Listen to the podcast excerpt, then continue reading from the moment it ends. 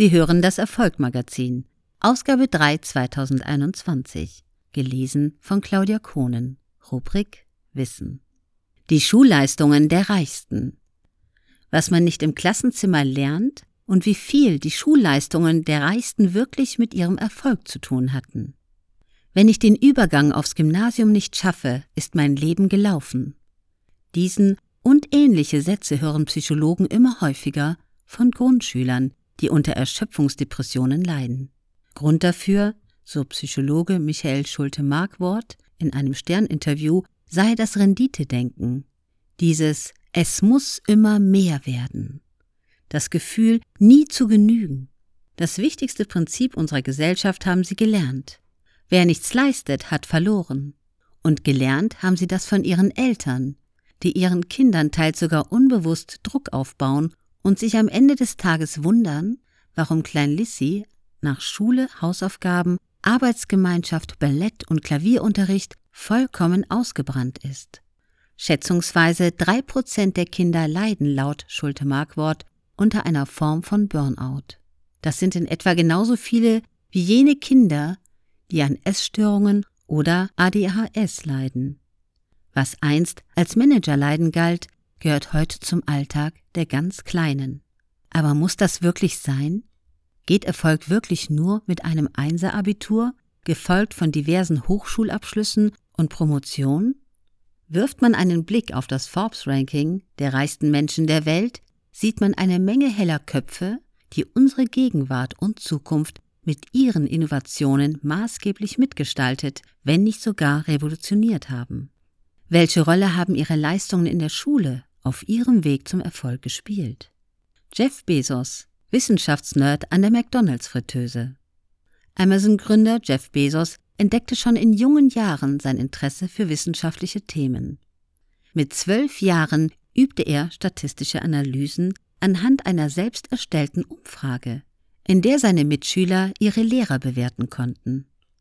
Gleichzeitig waren sein Konkurrenzdenken und sein Ehrgeiz stark ausgeprägt. Als eine seiner Mitschülerinnen behauptete, sie lese zwölf Bücher in der Woche, versuchte er, es ihr gleich zu tun, berichtet Brad Stone in seinem Bestseller The Everything Store.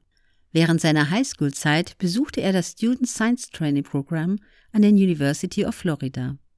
Einen Sommer lang arbeitete er bei McDonald's in der Küche und analysierte die Verbesserungen der Automatisierungsprozesse der Fastfood-Kette, während er quasi im Autopilot Burger wendete und Pommes frittierte. Im folgenden Sommer übte sich Bezos zum ersten Mal ernsthaft als Unternehmer. Gemeinsam mit seiner Schulfreundin Ursula Werner stellte er ein Sommerbildungscamp für Vier-, Fünf- und Sechsklässler auf die Beine, an dem insgesamt sechs Schüler, bei zwei von ihnen handelte es sich um Bezos Geschwister, für den Preis von 600 US-Dollar teilnahmen. Jeff wollte schon immer viel Geld verdienen, erzählt Werner dem Magazin Wyatt in 1999.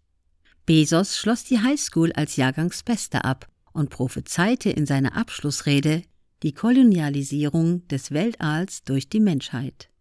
Er war schon als Kind hochbegabt, das lässt sich nicht leugnen. Auch wenn seine Lehrer im Nachhinein behaupten, bei ihm einen Mangel an Führungskompetenz festgestellt zu haben. Aber es war nicht seine Intelligenz, die Bezos dazu bewegte, nach den Sternen zu greifen. Es waren seine Disziplin, sein Ehrgeiz und seine Neugierde, die ihn zu einem Visionär machten. Elon Musk, ein Andersdenker. Der umstrittene Tesla- und SpaceX-Gründer Elon Musk war bereits als Kind ein eifriger Leser und entwickelte im Alter von zehn Jahren Interesse an Computern und am Programmieren. Mit zwölf Jahren entwickelte er das Videospiel Blaster und verkaufte es für 500 US-Dollar an die Computerzeitschrift PC and Office Technology. Mast hatte zwei Lieblingsfächer in der Schule. Physik und Informatik erzählt er in seinem Podcast Third Row Tesla. Und in beiden erzielte er Bestnoten. Doch hatte er es in der Schule nicht leicht. Regelmäßig wurde er verspottet und verprügelt, einmal sogar bis zur Ohnmacht, so dass er in ein Krankenhaus eingeliefert werden musste. Als ich Kind war, hatte ich eine existenzielle Krise, erzählt Mast in seinem Podcast. Ich war ungefähr zwölf oder so und ich dachte mir, Na, was bedeutet schon die Welt? Was ist der Sinn von allem hier? Leben wir in einer bedeutungslosen Existenz? Die Antwort suchte und fand er im Universum. So entdeckte er, wie Bezos, seine Leidenschaft für die Kolonialisierung des Weltalls, die er heute mit seiner Weltraumfirma SpaceX fieberhaft verfolgt und im Wettkampf mit Bezos deutlich vorne liegt. Ähnlich wie Bezos, der bereits nach einem Bachelor in die Arbeits- und Unternehmerwelt einstieg, verbrachte auch Musk nicht allzu viel Zeit an der Universität. Schon zwei Tage nach Beginn seines Doktorstudiums an der Stanford University brach er dies ab, um sein erstes Start-up Zip2 zu gründen. Bill Gates, Harvards erfolgreichster Abbrecher. Der Werdegang von Bill Gates ist heute so berüchtigt, dass das Schulfoto des Microsoft-Gründers und Philanthropen mittlerweile zum internationalen Sinnbild für den Stereotypen des hochbegabten Nerds geworden ist. Schon in der Grundschule zeigte er besonders in Mathematik und Naturwissenschaften eine besondere Begabung. Das Wall Street Journal berichtete, dass er schon in jungen Jahren die gesamte Wordbook-Enzyklopädie seiner Eltern gelesen hatte. Mit elf Jahren, erzählt Gates Vater dem Journal, habe der junge Gates angefangen, seinen Eltern Fragen zu internationalen Angelegenheiten und zur Wirtschaft zu stellen. Mit 13 Jahren wechselte Gates auf eine Privatschule wo sein Interesse an Computern und am Programmieren speziell gefördert wurde. Teilweise wurde er sogar vom Mathematikunterricht freigestellt, um dem Programmieren nachgehen zu können. Er schloss die Highschool mit 1590 von 1600 Punkten im Scholastic Aptitude Test SAT ab und erhielt ein Stipendium von der National Merit Scholarship Corporation. Sein Studium im Harvard, wo er Steve Ballmer kennenlernte, brach er jedoch nach zwei Jahren ab. In 2007 erhielt Gates den Ehrendoktor von seiner ehemaligen Universität und sagte in seiner Rede, ich bin ein schlechter Einfluss, deshalb wurde ich gebeten, anlässlich eures Abschlusses eine Rede zu halten. Hätte ich das bei eurer Orientierung getan, wären vielleicht heute weniger von euch hier. Versprechen gute Noten wirklich beruflichen Erfolg? Eine Studie der Vanderbilt Universität fand 2016 heraus, dass Heranwachsende, die besonders hohe Testergebnisse in standardisierten Tests wie SATs erzielen, häufig zu erfolgreichen Menschen heranwachsen.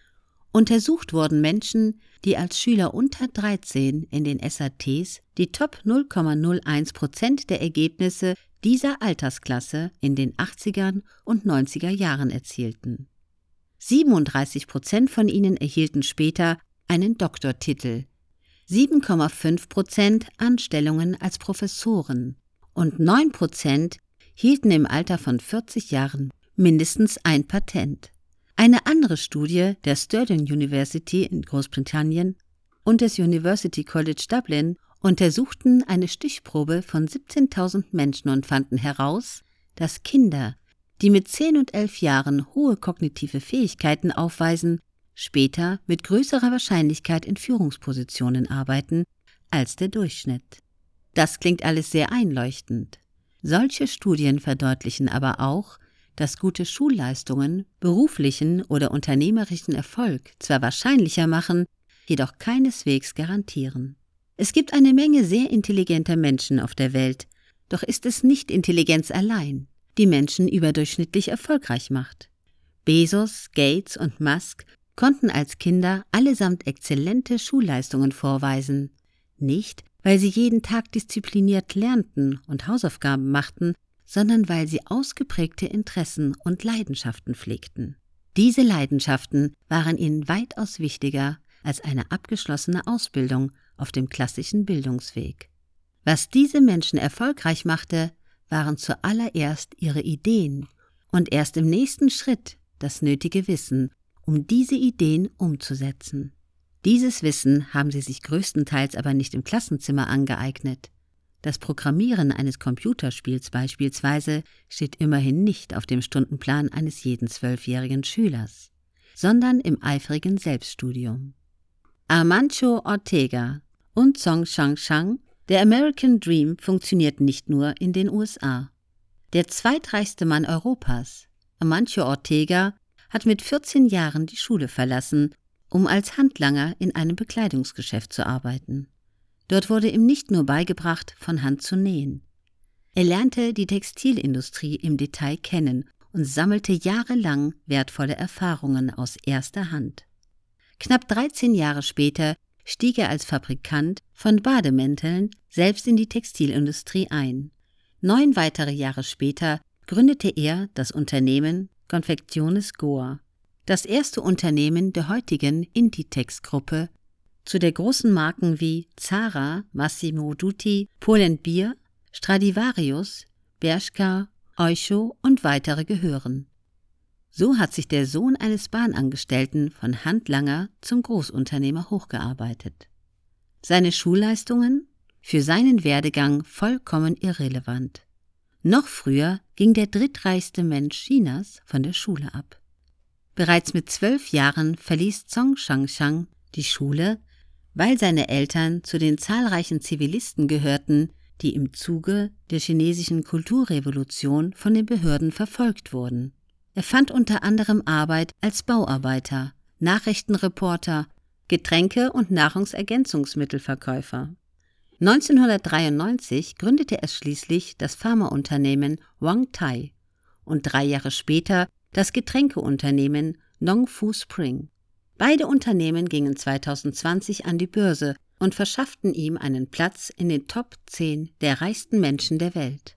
Chang Changs Weg zum Erfolg war langwierig und beschwerlich. Es war ein Sprung ins kalte Wasser, der Shang von den politischen Umständen seiner Zeit angetan wurde. Aber er hat mehr gelernt, als sich bloß über Wasser zu halten. Als Verkäufer hat er sich wertvolle Erfahrungen und Wissen angeeignet. Beispielsweise, wie wichtig es ist, sein Angebot auf die Nachfrage seiner Kundschaft zuzuschneiden und dann so schnell wie möglich zu liefern. Die Erfolgsgeschichten von Ortega und Chang Chang könnten sich von jenen Bezos, Musk und Gates nicht stärker unterscheiden. Der Schulabgänger hat es geschafft, ebenso wie der Computernerd. Was alle miteinander gemein haben, ist nicht etwa eine gute schulische Bildung, sondern ihre Unternehmereinstellung. Das nötige Interesse, sich mit der jeweiligen Thematik auseinanderzusetzen. Der Wunsch, etwas Eigenes auf die Beine zu stellen der Ehrgeiz, trotz Rückschlägen und Schwierigkeiten daran zu bleiben, stets an sich selbst und am Produkt zu arbeiten und immer nach Besseren zu streben. Bei Kindern wie Erwachsenen sollte es also weniger darum gehen, in allem Höchstleistungen zu erbringen. Stattdessen sollten persönliche Interessen und Talente erkannt und gefördert werden. So kann sich die für den beruflichen Erfolg nötige Einstellung entwickeln. Wer mit Spaß und Leidenschaft bei der Sache ist, erfüllt bereits die wichtigsten Voraussetzungen, Großes zu erreichen.